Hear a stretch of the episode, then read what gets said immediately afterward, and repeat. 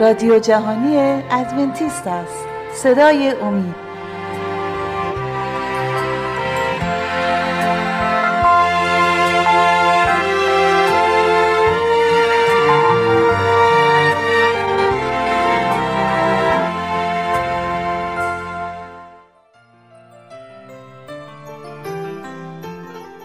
با درود به شما عزیزان شنونده با مکاشفه امید در خدمتون هستیم و موضوع برنامه امروز هست مکاشفه طریقه زندگی ایدئال را معرفی می کند اما مثل همیشه قبل از اینکه به صحبت های امروزمون بپردازیم از شما دعوت می کنم که اگر سوالی در مورد این برنامه داشتید می‌تونید با شماره دو صفر 357 99 786 707 از طریق تلگرام با ما تماس حاصل فرمایید. آیا می توان از کتاب مکاشفه راهنمایی های به خصوصی پیرامون طریق زندگی یافت؟ آیا خدای خالق طرح کلی برای سلامت جسم و جان و روان ما در کتاب مکاشفه ارائه کرده؟ آیا طریق زندگی ما امروز می‌تونه در زمانهای آخر تأثیر گذار باشه؟ آیا روزهای زندگی ما متأثر از تصمیمات درست یا اشتباه ماست؟ علل خصوص پیرامون سلامتی. یا تنها جبر الهی است که اون رو تعیین می‌کنه؟ سلایق و انتخابات ما تأثیر به سزایی بر کیفیت و نهایتا طول عمر ما دارند.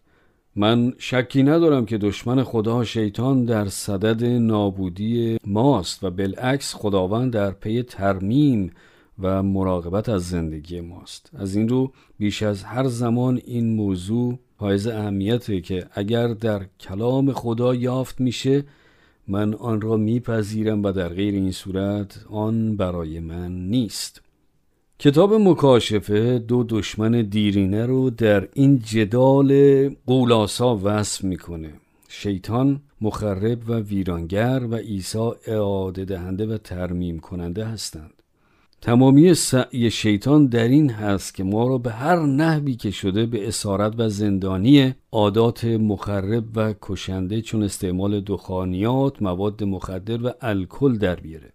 در مکاشفه دوازده آیه نو می‌خوانیم و اجده بزرگ انداخته شد یعنی آن مار قدیمی که به ابلیس و شیطان مسما است که تمام ربع مسکون را میفریبد. یکی از شیوه هایی که شیطان برای به اسارت درآوردن انسان ها به کار می‌گیره اینه که اونها رو قانع می‌کنه که این چنین یا آنچنین طریق زندگی به آنها آزادی به خصوصی خواهد بخشید. ولیکن اون به اصطلاح آزادی ها چیزی جز بندگی و بردگی نیستن. عده کثیری از مردم فریب شیطان رو که بدن اهمیت چندانی نداره بلکه فقط قلب انسان هست که باید با خدا رو راست باشه این عقیده رو بدون چون و چرا پذیرفتن. طریقی که ما برای مراقبت از بدنهای خود اکنون به کار می‌گیریم تعیین خواهند کرد که در اعثار ابدی با بدنهای تازه آفریده شده چه رفتاری خواهیم داشت. بدنهای ما معبد روح مقدس خدا می باشند در رساله سوم یوحنا دو می‌خوانیم ای حبیب دعا می کنم که در هر وجه کامیاب و تندرست بوده باشی چنان که جان تو کامیاب است. برخی معتقدند که خوردن و آشامیدن و یا استعمال دخانیات و غیر اهمیت آنچنانی در اصل مطلب ندارند. ولی کلام خدا تاکید به تمامیت انسان داره و نیت خدا نجات کامل انسان هست. جسم، روان، عواطف، افکار همه. و در این مورد کلام خدا در مکاشفه 14 آیه 7 میفرماید و به آواز بلند می‌گوید از خدا بترسید و او را تمجید نمایید زیرا که زمان داوری او رسیده است. پس او را که آسمان و زمین و دریا و چشمه های آب را آفرید پرستش کنید در هنگام داوری الهی در زمانهای آخر کلام خدا ساکنین زمین را به جلال دادن و تمجید خداوند دعوت می کند خدا را جلال دادن به چه معناست؟ من چگونه خدا را جلال بدم؟ پولس رسول در اول قرنتیان فصل 6 آیه 20 می نویسد زیرا که به قیمتی خریده شدید پس خدا را به بدن خود تمجید نمایید. کلام خدا ما را به تمجید خدا با بدنها و جسممون ملزم می‌کنه. زیرا که به قیمت گذافی خریداری شده ایم. به قیمت خون گرانبهای عیسی ریخته شده بر کوه جلجتا. کلام خدا در اول قرنتیان باب ده آیه سی و یک میفرماید پس خواه بخورید خواه بنوشید خواه هر چه کنید. همه را برای جلال خدا بکنید. ما یا با بدنهای خود خدا را جلال می دهیم یا به او بی احترامی می کنیم.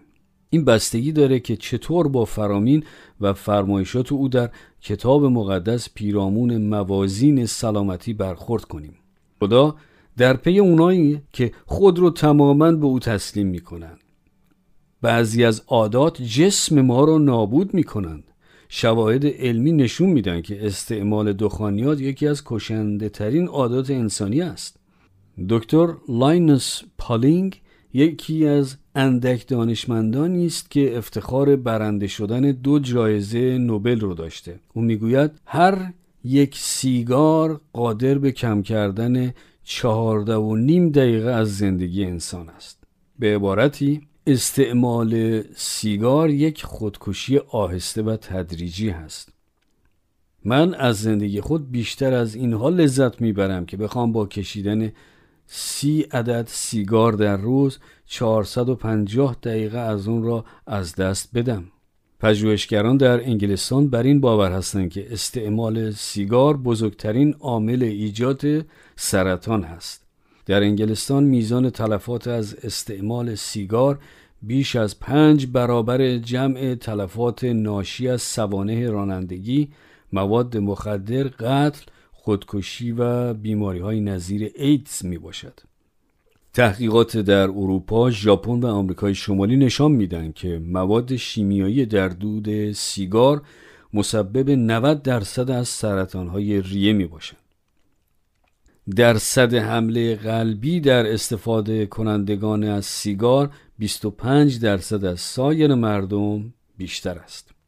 نیکوتین باعث تنگ شدن عروق قلبی میشه و این موجب آهسته شدن جریان خون در بدن میشه. وقتی عروق و رگهای بدن تنگتر و کوچکتر میشن لخته های خون در رگها گیر می‌کنه و موجب سکته مغزی قلبی میشن. استنشاق غیر مستقیم دود سیگار نیز بسیار خطرناکه. اگر کودکانی در خانه دارید دود سیگار تأثیر به سزایی بر اونها خواهد داشت. اونها به مراتب بیشتر مبتلا به سرماخوردگی میشن. پژوهش های اخیر نشون میده که در فرزندان اشخاص سیگاری احتمال ابتلاع به سرطان بسیار زیاد هست. کدام والدین می‌خوان چنین محیط مزری با استعمال دخانیات برای فرزندان خود به وجود بیارند؟ قدرت خدا توان ترک اعتیاد رو به شما خواهد داد. به لطف و فیض خدا شما می‌تونید از بند اعتیاد رهایی بیابید. کلام خدا در رومیان دوازده آیه یک میفرماید بدنهای خود را چون قربانی های زنده به خدا تقدیم کنید. در مکاشفه 3 آیه 21 می‌خوانیم آنکه غالب باید این را به وی خواهم داد که بر تخت من با من بنشیند به فیض و کمک خدا شما می توانید غالب شوید. اما قبل از اینکه صحبت هم رو ادامه بدیم عزیزان می‌خواستم از شما دعوت کنم که اگر پرسشی در مورد مطالب عنوان شده دارید می‌تونید با شماره 20357 99 786 707 از طریق تلگرام با ما تماس حاصل فرمایید. مکاشفه اعلام می‌کنه آنانی که بدنهای خود را آلوده می کنند وارد دروازه های آسمان نخواهند شد.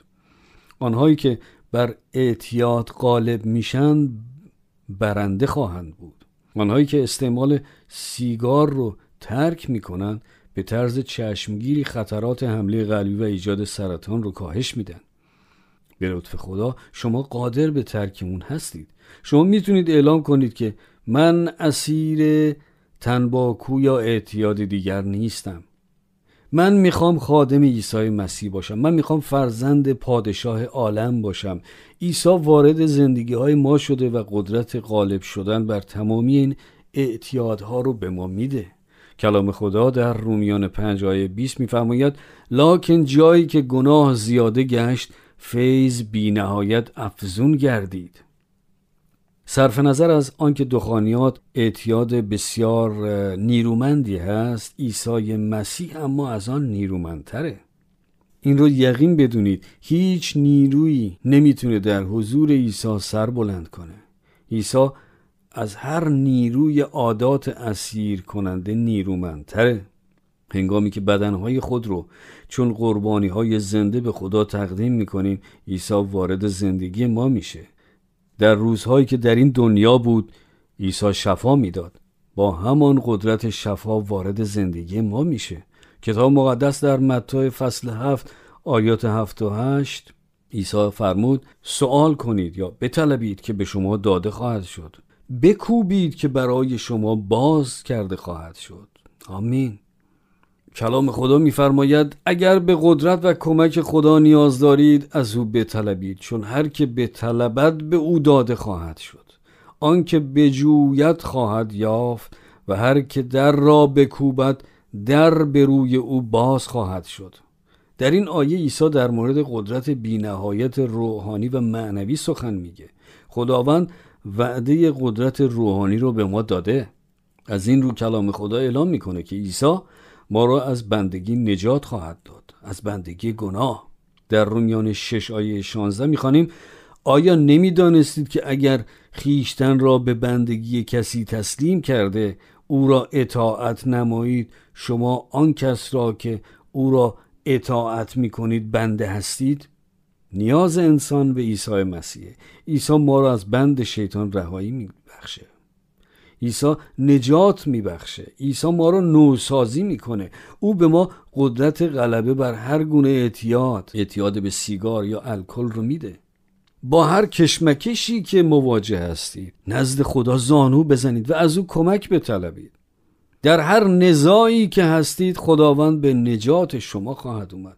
شاید شرایط شما بغرنج تر از سایر مردم باشه. ولی کماکان خداوند در قبال آنانی که به او توکل می‌کنند معجزات عظیمی انجام میده. و اما در مورد الکل و اثرات آن به روی مغز و بدن نظرات بسیار ضد و نقیزی وجود داره. به هر حال دانشمندان قادرند با نگاه کردن در چشم و مویرک های بسیار ظریف آن تخمین بزنند که شخص چند استکان الکل رو مصرف کرده و یا با آزمایشات خون به صراحت شاهد بینظمی و فساد در سلول های خون میشن. مصرف الکل مانع از رسیدن اکسیژن کافی به مغز میشه و سلول های مغزی که از دریافت اکسیژن کافی محروم میشن از بین میرن. حالا یک سوال از چه طریقی است که روح مقدس خدا با ما تماس حاصل می‌کنه؟ آیا از طریق انگشتان ما؟ خیر قطعا از طریق مغز و افکار ما آیا این تله اهریمنی الکل رو می‌بینید؟ آیا منشأ شیطانی و مانند اون رو می‌بینید؟ شیطان می‌دونه که الکل سلول های حیاتی مغز رو از بین می‌بره روح مقدس خدا فقط از طریق مغز ماست که با ما ارتباط برقرار می‌کنه از این رو سلیمان حکیم در امثال 20 آیه یک می‌گوید شراب استهزا می کند و مسکرات اربده می آورد و هر که به آن فریفته شود حکیم نیست به نظر شما دلیل اینکه خلبانان تا 24 ساعت قبل از پرواز اجازه مصرف الکل رو ندارن چیه؟ چرا به دانشجویان رشته پزشکی توصیه میشه که قبل از امتحان برد تخصصی از مصرف الکل خودداری کنند. چون به قوه تصمیم گیری و قضاوتشون اثر می‌ذاره. عده کسیری که فقط با کنجکاوی مشروبات الکلی رو تجربه می‌کنن مشکلات فراوانی رو برای خود و خانواده خود به خاطر اعتیاد به الکل به وجود میارن. بسیاری شغل خودشون رو از دست میدن و انبوهی از اونها گرفتار مشکلات جنایی میشن. در امثال امثال سلیمان باب 23 آیات 29 تا 33 کلام خدا این چنین میگه وای از آن کیست و شقاوت از آن که و نزاها از آن کدام و زاری از آن کیست و جراحت های بی سبب از آن که و سرخی چشمان از آن کدام؟ چه فهرست بلند بالایی! وای شقاوت نزا زاری جراحات بی سبب سرخی چشم در ادامه این آیه خواهید فهمید که این توصیف چه افرادی است. اونهایی که شراب مدام می نمایند و برای چشیدن شراب ممزوج داخل می شوند به شراب نگاه مکن وقتی که سرخ فام است حینی که حبابهای خود را در جام ظاهر می سازد و به ملایمت فرو می رود کلام خدا می گوید حتی به آن نگاه نکن آن تو را فریب می دهد و در ادامه می خونیم اما در آخر مثل مار خواهد گزید و مانند افعی نیش خواهد زد بنابراین آیا اقلانی چیزی رو آشامیدن که در آخر مثل مار سمی نیشمون بزنه؟ تنها راه حلی که کلام خدا در مورد مشکل اعتیاد پیشنهاد می‌کنه اونه که به کل از اون دوری کنیم همونطور که کلام در آیه 33 می‌گوید چشمان تو چیزهای عجیب را خواهد دید. حالا بعضی می‌پرسن پس در موردی که عیسی در عروسی آب رو به شراب تبدیل کرد چه توضیحی دارید؟ بیاید با هم به شرح این داستان بپردازیم. در یوحنا فصل دو آیات 6 و 7 می‌خوانیم و در آنجا شش قده سنگی بر حسب تطهیر یهود نهاده بودند که هر یک گنجایش دو یا سه کیل داشت. عیسی به دیشان گفت قده ها را از آب پر کنید. و آنها را لبریز کردند. عیسی آب را به شراب تبدیل کرد. ولی چه نوع شرابی؟ در کتاب مقدس لغت شراب به دو معنی است. آن به معنی آب انگور تخمیر شده و نیز آب انگور خالص بدون مخمر هست. و تنها راه تشخیص این مبحث اینه در اشعیای 65 آیه 8 می‌خونیم خداوند چنین می‌گوید مانند زمانی که شراب شراب تازه هنوز در خوشه یافت می شود و می‌گویند آن را فاسد مساز زیرا که برکت در آن است. این شراب آب انگور خالص و بدون تخمیر است. شراب تخمیر شده سال خورده و مملو و از الکل است. آب انگور خالص بدون مخمر بسیار نیروبخش و سالم است. حالا چه نوع شرابی بود که عیسی به وجود آورد؟ اولا مقدار آن بسیار بسیار زیاد بود. یوحنا می‌گوید که شش کوزه با ظرفیت 20 الا 30 گالون. این تقریبا هلوش 180 گالون هست. این مقدار قادر به مست کردن عده بسیار کثیری هست. این همه شراب می‌تونست همه مهمانا رو مست کنه. آیا شما فکر می‌کنید که عیسی چنین کاری رو کرد؟ به اندازه شراب که تمام ساکنین آن محل مست شوند. این غیر قابل تصوره. خداوند خوبی ما رو می‌خواد و چیزی رو که به شما و به ما صدمه بزنه هرگز به خورد ما نمیده. خب دوست عزیز آیا مایلی که امروز به شروع یک زندگی سالم و با محتوا تن بدی؟ به امید خدا این موضوع رو در دیدار آینده دنبال خواهیم کرد. خب عزیزان شما رو دعوت می‌کنم اگر سالهای پیرامون موضوع ارائه شده امروز و در کل مطالب مطرح شده در این برنامه ها دارید می‌تونید با شماره 2357 99 786 707 از طریق تلگرام با ما تماس حاصل فرمایید.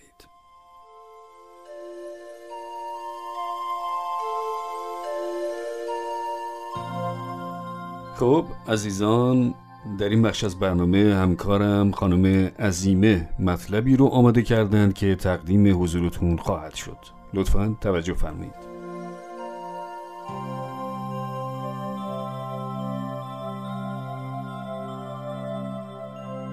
کاستن احتمال خطر حمله قلبی.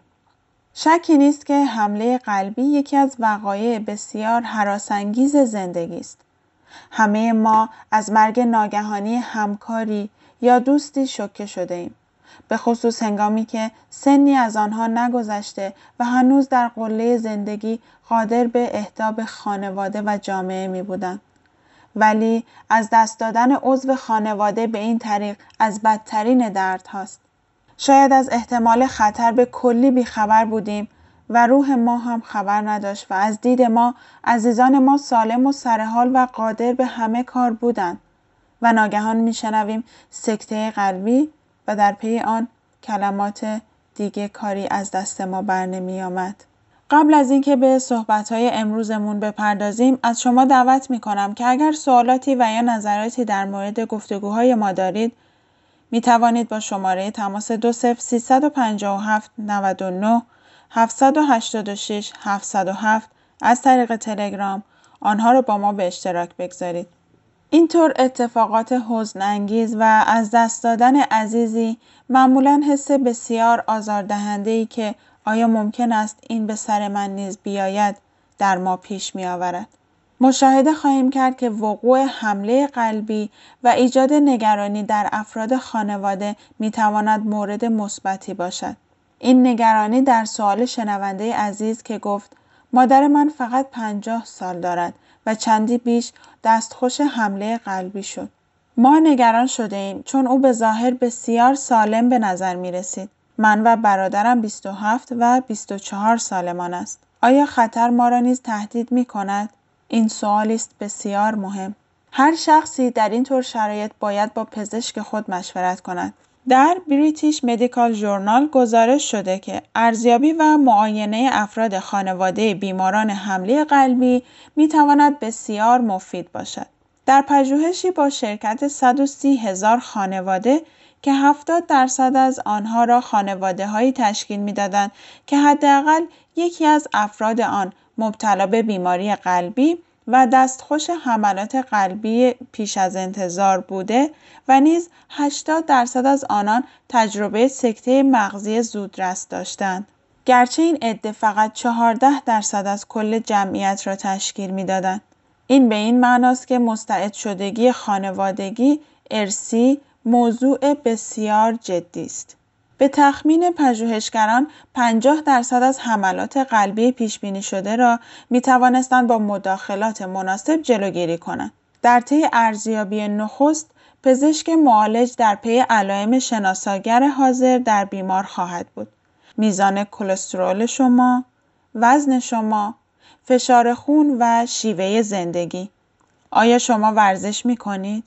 میزان چربی و به خصوص چربی اشباع شده در خورد و خوراک آیا به اندازه کافی غلات و اومگا 3 مصرف می کنید؟ در مورد مادر عزیز که منجر به حمله قلبی بوده ولی خوشبختانه زنده مانده به احتمال خیلی زیاد تحت درمان دارویی قرار خواهد گرفت.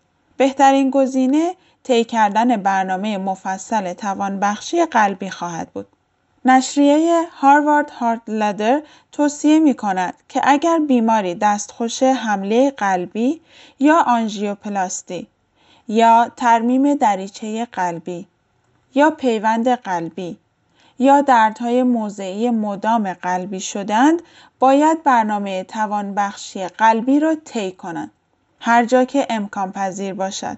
شرکت های بیمه متقبل هزینه این چنین برنامه ها می باشند شیوه زندگی توصیه شده از طریق برنامه های ما نیز موجب کاهش خطرات حمله قلبی خواهد شد.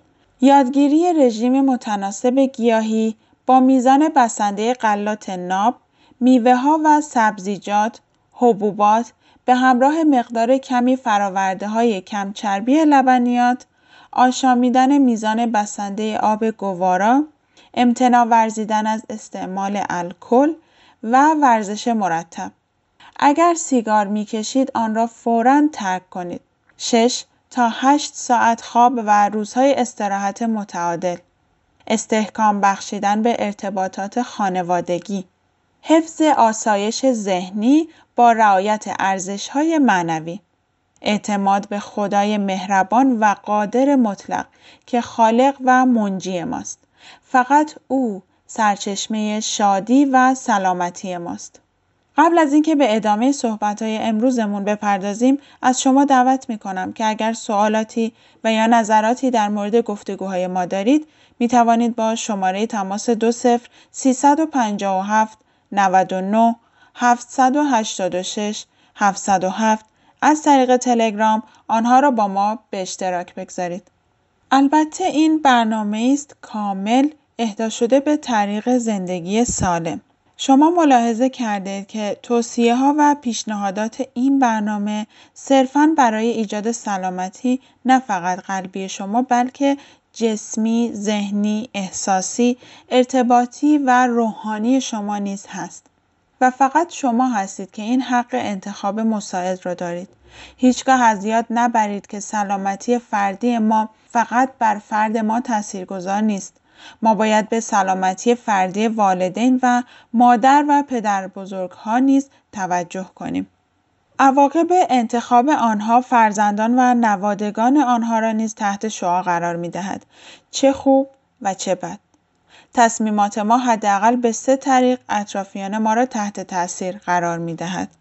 همانطور که دیدیم در مورد حمله قلبی عوامل ژنتیک نقش بسزایی دارند. ما مستعد شدگی به بیماری های مختلف را به فرزندان و نوادگانمان انتقال می دهیم. فراتر از مسائل ژنتیکی ما ارزش ها، گزینش ها و طریق زندگی خود را نیز به آنها انتقال می دهیم. اغلب اوقات عزیزان ما کنش های ما را باور می کنند و نه ادعاها را به خصوص در موارد تناقضی و تضادی.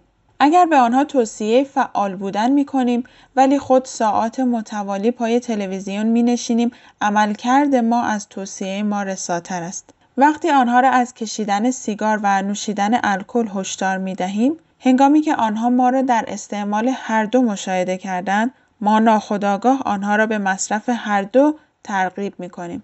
فقط عوامل ارسی نیست بلکه نیروی سرمشق شدن. داشتن فرزندان به آن معناست که والدین در هر شرایطی چه شادی و چه در مشکلات چه در مجلس عروسیشان و نیز تولد فرزندانشان همراه فرزندانشان خواهند بود و میراث حکمت و ایمان را به آنها واگذار خواهند نمود. برای انجام این کارها طبعا به سلامت و زنده بودن نیاز هست. اگر به خاطر سهلنگاری خودمان سلامتی را از دست داده ایم، عوض کمک کردن به فرزندانمان بر دوش آنها باری خواهیم شد. شاید ادعا کنیم که نمی‌خواهیم باعث زحمت آنها شویم ولی آنچه مهم است حرفهای ما نیست بلکه گزینش های هر روزه ماست. امید است که صحبت های امروز در درک فرمایشات الهی که در فرمان دوم در خروج فصل 20 و آیات 5 و 6 میفرمایند زیرا که من یهوه خدای تو می باشم. خدای غیور هستم که انتقام گناه پدران را از پسران تا پشت سوم و چهارم از آنانی که مرا دشمن دارند می‌گیرم و تا هزار پشت بر آنانی که مرا دوست دارند و احکام مرا نگاه دارند رحمت می کنم. کمکی کرده باشد. از شما عزیزان دعوت می کنم که اگر سوال های پیرامون موضوع ارائه شده امروز و در کل مطالب مطرح شده در این برنامه ها دارید می توانید با شماره تماس 20357 99 786 707 از طریق تلگرام و یا از طریق رادیو ادساین با ما تماس حاصل فرمایید.